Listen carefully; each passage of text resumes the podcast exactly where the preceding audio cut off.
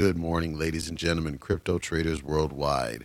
Today's update, fortunately, a lot of the rattling has settled down for Saitama, and thus I don't need to spend excessive time on it, regurgitating the same things I've already said that you have heard me say on a repeated basis about reputation management, a team being able to get in front of disasters, because from the perspective of many of the investor pool, the event went off like a disaster. I don't think they did a good job of damage management. Um, I do think Steve did. So when I say they, I'm not picking on all of them. Steve, I think, is the only one that, from the perception of leadership I'm talking about, Steve is the only one that seems to get it in terms of, hey, this is how we're feeling, and we were not happy about this, and this what didn't go the way we wanted, and here's what you might have missed, so we make sure you do it. He's not like, you know, Russ that's just kind of going forward. I'm not criticizing going forward, but I'm saying that you do need to, as I said, treat your investors like investors, and that does mean slow down just a little bit, own it, be, acknowledge it, be accountable for it, say, look, we screwed up, okay, and we will work to do better. Not on the not on a tweet. I'm saying on your voice on the video, and show empathy to your investors, and that didn't happen. And I think a lot of investors were turned off by that.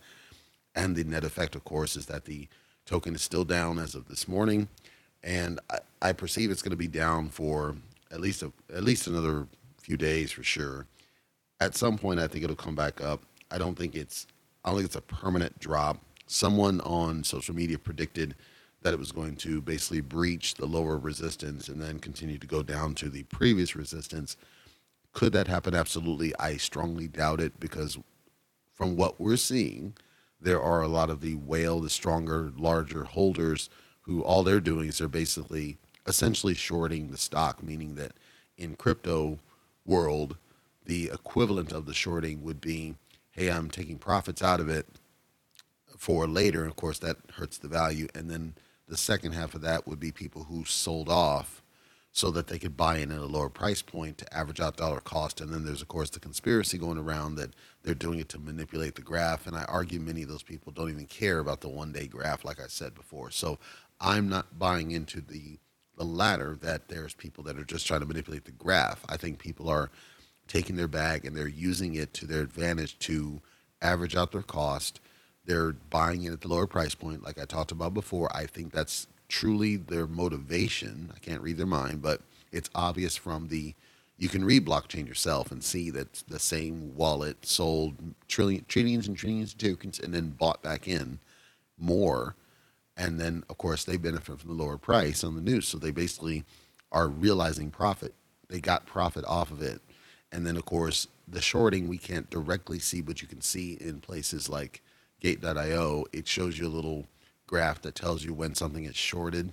And so right now uh, Saitama is shorted to a significant degree. So I I assure I personally assure that from my perspective it is highly unlikely to go back down to the previous resistance, and I say it's on. It's going to go up, but I think it's going to take a couple days for the rest of that to wash out. Plus, there, you got to start catching up to um, inventory constraints and everything else from the event, and where there was people that said, "Hey, I believe in it as a long-term strategy." So that's all I really have to say on Saitama today. The community is still frustrated. It's obvious from social media. So I'm not gonna, but there wasn't anything significant that was worth discussing today. I want to talk on the SHIB side really quick. I'm not going to spend a lot of time. Um, there was an announcement that AMC theaters would start accepting SHIB. And of course, if you don't understand the accepting, because if you, if you remember a very early entry, I said that predominantly, generally speaking, cryptocurrency is not for transacting. It doesn't mean that there aren't certain transaction applications that are starting to up and come, but they're not the mainstream because you still can't walk to your corner drugstore and buy a pack of beer and the guy's like, well, I don't know about that shit. That's where we are today. So until you get past that to where you can transact it at your corner drugstore, it's not a mainstream thing. That was my point. That doesn't mean there are not applications for it to be able to transact in certain select cases now. SHIB accepting at AMC theaters. That's huge for AMC traders. I think it's going to help the AMC value. I don't think it's going to help the SHIB value, and here's why. AMC has been the, if you haven't followed the stock market, AMC has kind of been the one of three primarily, but there's others, primarily the poster children for the stock, the retail stock traders. So you think the casual equivalents, and some of them are not casual, but the equivalent side on the stock market that are trying to be the anti-establishment. They're trying to get, you know, because what happens is when you short a stock, you're basically expecting it's going to fail, right? And so you basically you drain it. You're you're squeezing the turnip, as they say. You're draining it of everything that it's got to kind of force a situation where these companies start struggling.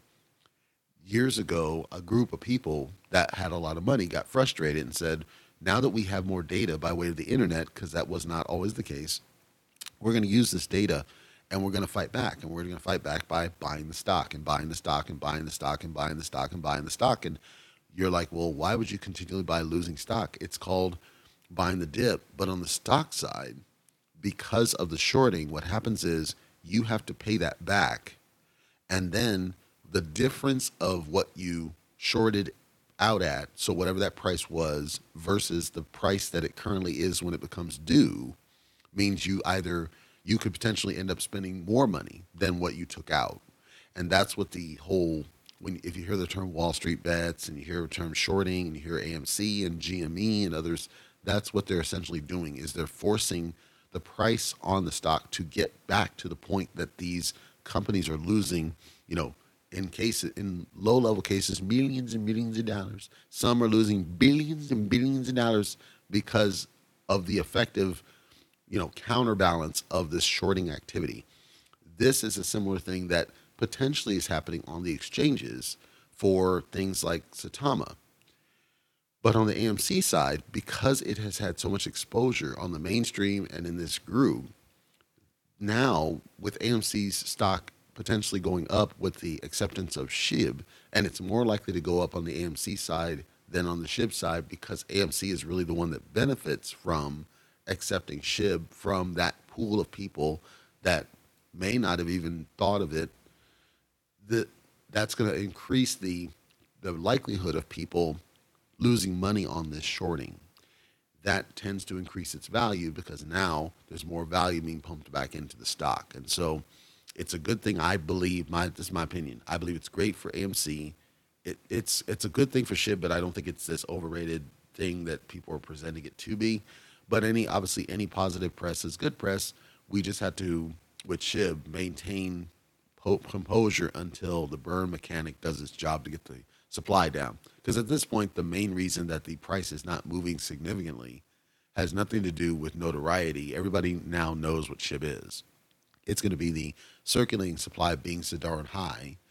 That needs to change. And then once that changes, I think you'll start seeing more price increases, possibly in Q1 of 2022. So that's SHIB. And then on the Doge update, just really quick. Um, I don't know if you've read, but Doge is doing upgrades to its structure. And if you didn't know, Doge has its own blockchain. So Doge, when you transact it, you're using Doge to do it, similar to XLM, Stellar, uh, similar to Solana, similar to Algorand and others, and Tron, where it has its own chain, all contained. It's its own coin. It's self-contained. It doesn't depend on Ethereum. It doesn't depend on Binance. That's what that means.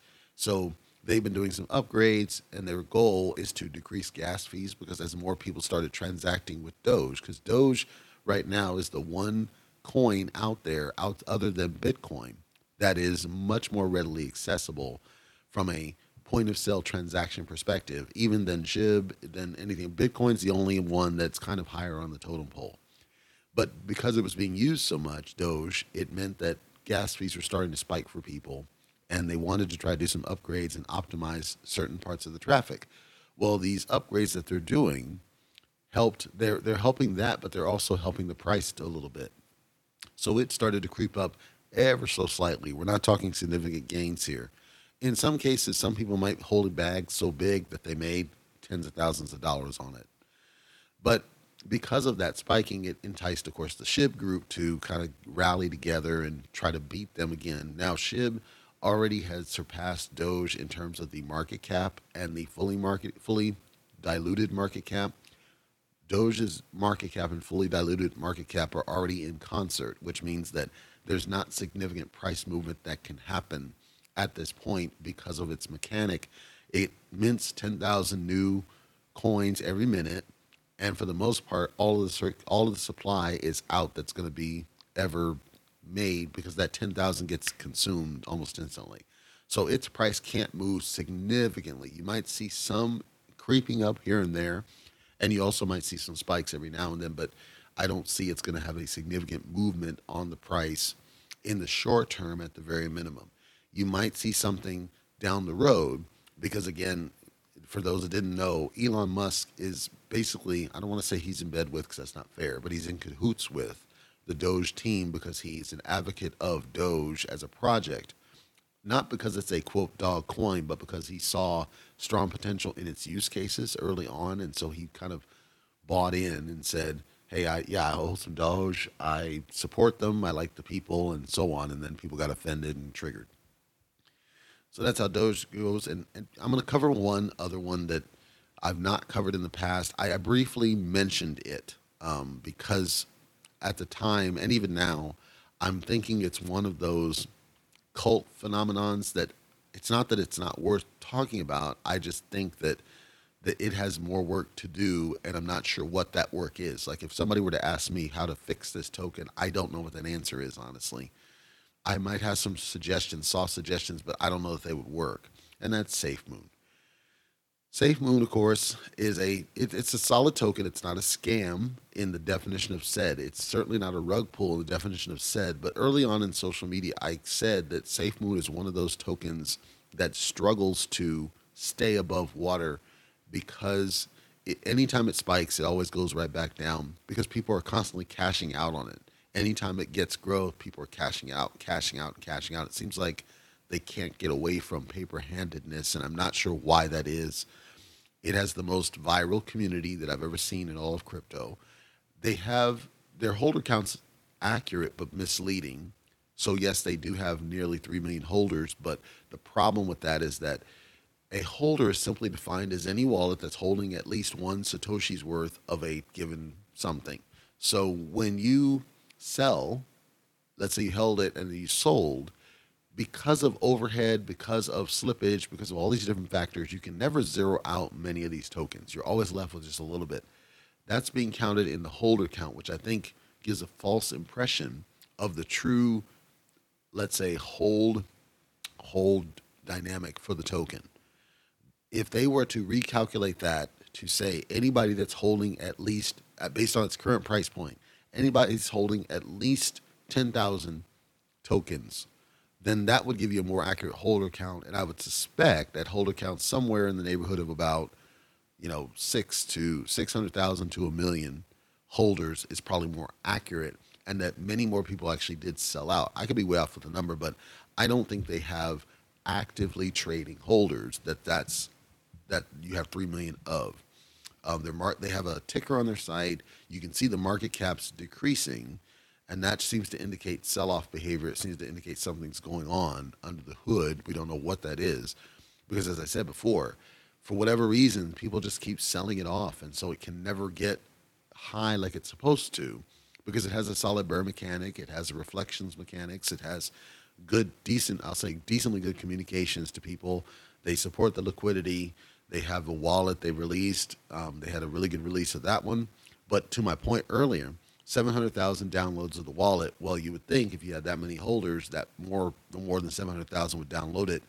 That's where I, my number from six to one million comes from. Is the number of people who actively are engaging with the project seems to contradict the number of holders based on the number of people who downloaded the wallet. This is not to trash the project at all. I think that it's a solid project. I just it's kind of like Pig Finance. It just doesn't, for whatever reason, has solid tokenomics and a decently good team, but for whatever reason, cannot get past that next hurdle and get to that next level. And I'm not sure specifically why that is. I know they're talking about an upgrade that's coming where that's going to allow them to do the equivalent of reverse splits, which I think that that's annoying, frankly. I don't like when they do that, but I think they're possibly trying to consider doing that to appeal to more investors that are that are hesitant about the kind of the micro cap ones. I don't know. So SafeMoon, I the reason again that I didn't cover it in the past, it's not to say not to buy it, it's not to say not to consider it, it's not to say it's not serious, but simply there's something that's holding it back and I can't define what that is. And until I can speak more intelligibly as to what potentially might help them, I don't I don't truly know. You could toss five dollars in it, but I don't know what would happen to your five dollars. Obviously, you wouldn't lose unless you sold, but and it does have reflection, so you would that's something. But I don't know if it's worth investing that low amount because it wouldn't offset the reflections and the sell-offs. But at the same time, I'm not sure I can advocate investing more right now, at least until we look at the V2 and see what has changed with it. Unfortunately, their website does not give me a good um, sense about what this V2 is or what they're about to do. And I know what they'd say, you know, go to Telegram, deep, deep, deep, and I'm not going to do that. Um, primarily, you know, because I think this is critical information that should be on the web. It should be on social media. I'm sure that people talked about it uh, briefly, but I don't know um, what that's going to look like in the big picture. So, all I know is that SafeMoon V2 is supposed to be rethinking the contract, getting a better sense for people to um, increase the value of the token and appeal to more investors. At this point, that's all I know. But, but as I talked about in a previous update, I get frustrated seeing all these migrations and V2s and all this because to me, it's a scapegoat for a failure. It's not that SafeMoon has failed to get the token's word out. I think that's good, and I think it has a decent utility. It's not the greatest utility, but a decent utility. I think SafeMoon's biggest problem, as with many tokens, is it's not. It also is not really run like a business per se. It's still run like a token, and I know that's weird, but running it like a business means that you are actively doing things that are increasing its value and discouraging people selling. Some of that's not their fault because the, contract may not allow them to do some of that. But I wouldn't want them also to inject mechanics that let them spike the sell fees and all this other stuff, these gimmicks that people are doing now, because that's not solving the problem. It's a it's a hat on a hat. So we'll see where SafeMoon goes. I promise I'll keep an eye on it. Um, it's again the small amount that I own still sits in my wallet. I just mostly have ignored it and then SafeMoon also has had some turmoil. Apparently, they used to have Safe Earn, which was a different project that offered SafeMoon rewards. And then at some point, they had a falling out. I don't know what the definition of fallout was in this case, but they had a falling out. And for whatever reason, the Safe Earn team was not able to give safe SafeMoon rewards anymore. So they turned that off. And then they're spinning up their own thing that lets you pick what your passives are called EarnHub. That one's going to be exciting. I'm going to watch that one, and see how that goes, and that one might be the, the real shakeup that the, the crypto industry needs potentially. So now let's talk about another exchange. This won't take too long because it's yet another one that that uh, everybody is aware of already. But I've left most of the more, let's say, mid-range to higher level exchanges kind of for the latter ones because they're easier to cover. It doesn't take that much time to talk about them. So the next one I'm going to talk about is LBank. L Bank, as an exchange, it's supported in the United States, which is always good. Uh, LBank has a couple of strong, strong negatives um, that may be a deal breaker for you, but I, I want you to be aware of how it works. LBank's interface is more on the visually is more on the stock side than on the crypto side. Like if you looked at it, it looks like a stock market interface, not a crypto interface. However, once you dig into it, there's now more. There's more to the cryptos, you know, vernacular. Um, they also support NFTs with it. There are times and they'll offer bonuses with trades.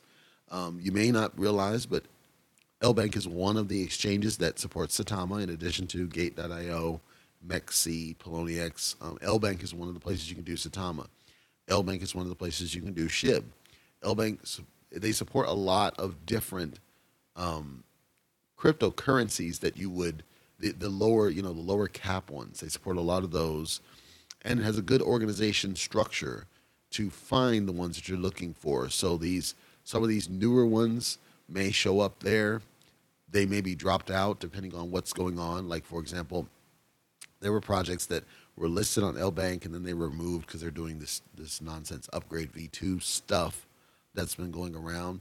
But generally speaking, most of the newer ones do end up on LBank at some points. That's good. And then, of course, they support many of the common ones. The one downside I would point out for LBank, and it seems like it's an LBank specific thing, is LBank organizes coins by way of the pair, but it also it's strange. So when you want to buy a coin or a token, you have to choose what currency you're going to use to buy it from the exchange, and this becomes the pair, and that pair is tied to liquidity. In every token's case, literally every token generally is paired with USD Tether. That's because USD Tether is ubiquitous. It's it's it's the most common stablecoin, not USDC. USD Tether is. And so if you were to look at all the different tokens that's out there, you would expect that I should be able to go into USD and then see all the different coins, but that's not true. The way their interface works is it tells you what is it that the coin when you buy it does it support X as opposed to what is the pair for X? I know that's weird. When I go and I want to buy SHIB, currently there are pairs for SHIB for a vast array of different currencies. You can trade Ethereum for SHIB, Bitcoin for SHIB, USD Tether for SHIB, or straight cash for SHIB. So if I want to buy SHIB, I would expect to go into, in this case, USD because, hey, I want to give you cash. I click on USD and then I do a search for SHIB. It doesn't show up. However, the pop up list says, hey, SHIB USD Tether. And it's confusing because you're like, well, wait a minute. You just told me it's not there, but yet your dropdown says it is there. That's because they've categorized SHIB as a as an altcoin. That's it's a, it's an interface weirdness that I don't understand the reasoning why they did that because it'll tend to turn, tell people that it's not there when it is because they support a lot of coins. But when you look at it and you're trying to use the fiat that you're used to, in most cases for listeners, that's USD, you go into USD and it's not going to show you the coin that you wanted. However, on the flip side of this, if you went into alts, alts is not going to show you coins that don't support straight USD, meaning you have to convert to USD Tether first. Let me give you an example what I'm talking about. If I go into USD, Hokkaido, Hokkaido Inu. Hokkaido Inu is listed under USD. Hokkaido Inu is one of the definitions of an altcoin. However, it's listed over here. There's no reason for it to be listed over here. Polybunny, I would argue it is an altcoin. However, it's listed under USD uh, USD's category. Um, Snow Rabbit, I believe that's one. I it, there's no logic as to why they grouped it that way, but yet they grouped it that way. I think, I think it's just a matter of does it take straight cash, meaning can you swipe a card to buy it, or not? But I think they should just rethink their categories because saying alts versus USD doesn't make any sense. If you're going to call them alts, that's fine. But then coins that are truly alts that are currently under USD should be under the alts category, period, point blank. And then I would just get rid of the USD category entirely. Because at the end of the day, a coin can only ever be, I think it's network driven, right? Ethereum is a network, so that makes sense. Bitcoin is a network, that makes sense. Then alts is kind of its own network, quote unquote. It's not really, but kind of off to the side. ETFs, which makes sense. But I just, I think this USD category is confusing. It doesn't make any sense as currently built and I would completely get rid of that. So navigating the interface to find what you want so that you can trade it, I think is a little bit of a pain. It's not a major deal, but it's a little bit of an annoyance because of the way they've structured it. Once you get past that and you're in the actual trading window, you're ready to hit the ground running. It has those same categories, same confusion. However, it's a little bit easier to work with it. You've got your graphs, you've got your order books. Um, it doesn't give you as much data with respect to um, if you if you understand what I'm saying, longs and shorts, but it doesn't give you as much of that like Gate.io does, but it gives you enough that you can do the trading and get stuff done. The other nice thing that Gate.io doesn't offer that LBank does is that you can buy at straight market rate. When you buy at market rate, you're saying whatever the current price is when I do this, when I hit this button, go ahead and just do it because you're you're trying to buy in quickly, you're trying to sell out quickly. I like having the market capability. I know that it's not ideal because with market, your price doesn't change, but I prefer to have it available for those times when I need to buy in or sell out quick. And so I, that's appealing to me. Now, I'll call out the one main negative, and this is not specific to me as far as negative, but many people have called it out as kind of an issue. LBank charges a lot in order to withdraw. They have limits on withdrawals. The limits aren't crazy. Right now, it's at, uh, let's see, what's that, 30 grand ish? So that's not too bad. Um, it's not Coinbanks, uh, Coinbase's, but it's not bad.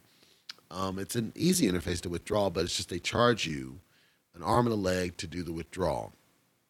I don't necessarily care for that. I understand why they do it, but I don't like it. And so the kind of the downside is you put Saitama in there, and then if you ever wanted to withdraw, they're going to nail you, you know, kind of arm and a leg. You can get around it by converting your token, what of whatever it is, into USD Tether, and then do it that way. Or as I talked about on the previous podcast about saving on gas, you can convert to something else like XLM Stellar. It's dirt cheap to send. You can send to Tron, although that takes a little bit of work.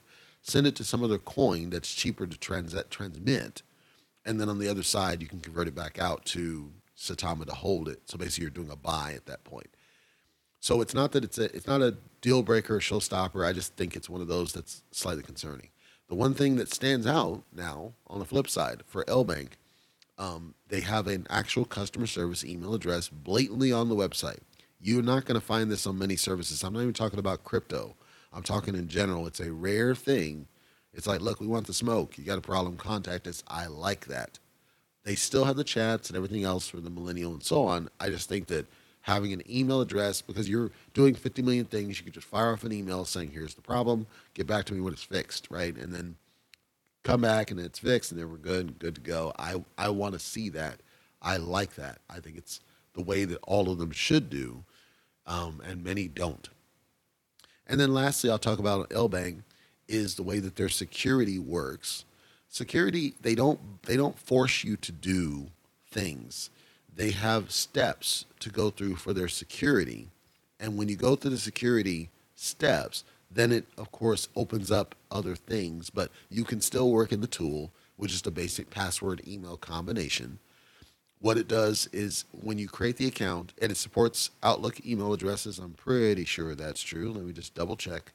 I'm pretty sure I've received emails from them. I haven't used it on a frequent basis. So, but I'm pretty sure, yeah. So it supports Outlook email. That's a positive in its hat. Like I said on the previous, that's a coding thing. You just have to code it to support the security that Outlook wants, and showing that you're doing that lends credibility to you.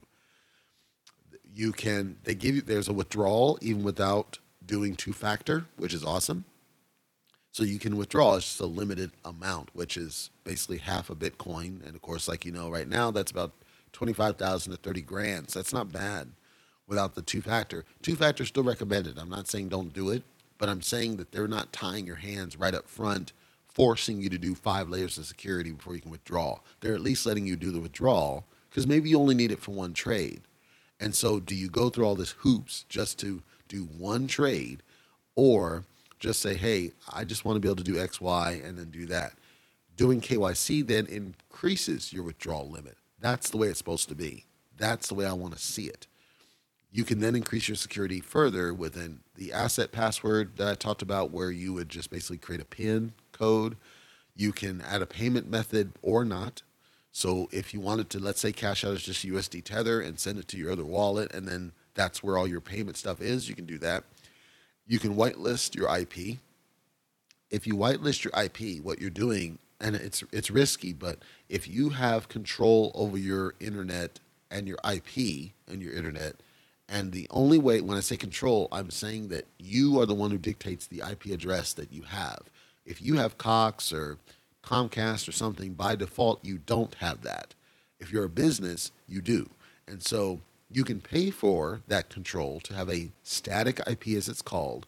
Then you can whitelist it in LBank. And what that does, it says nobody can log into this if you're not coming from this IP address. So far, they're the only ones that allow you to do that as an option. There are certain tools that let you do it when you log in, and I think KuCoin is one of them. But I'm talking at the back end when you define it so that you can't get in at all. You don't even get the choice to do it.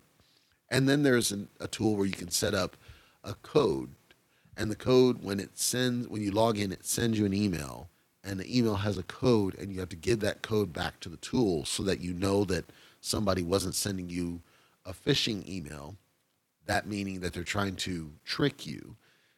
If they don't have that code in the email then the email is going to be invalid and they wouldn't be able to do the code because they're not inside the tool. And then login events.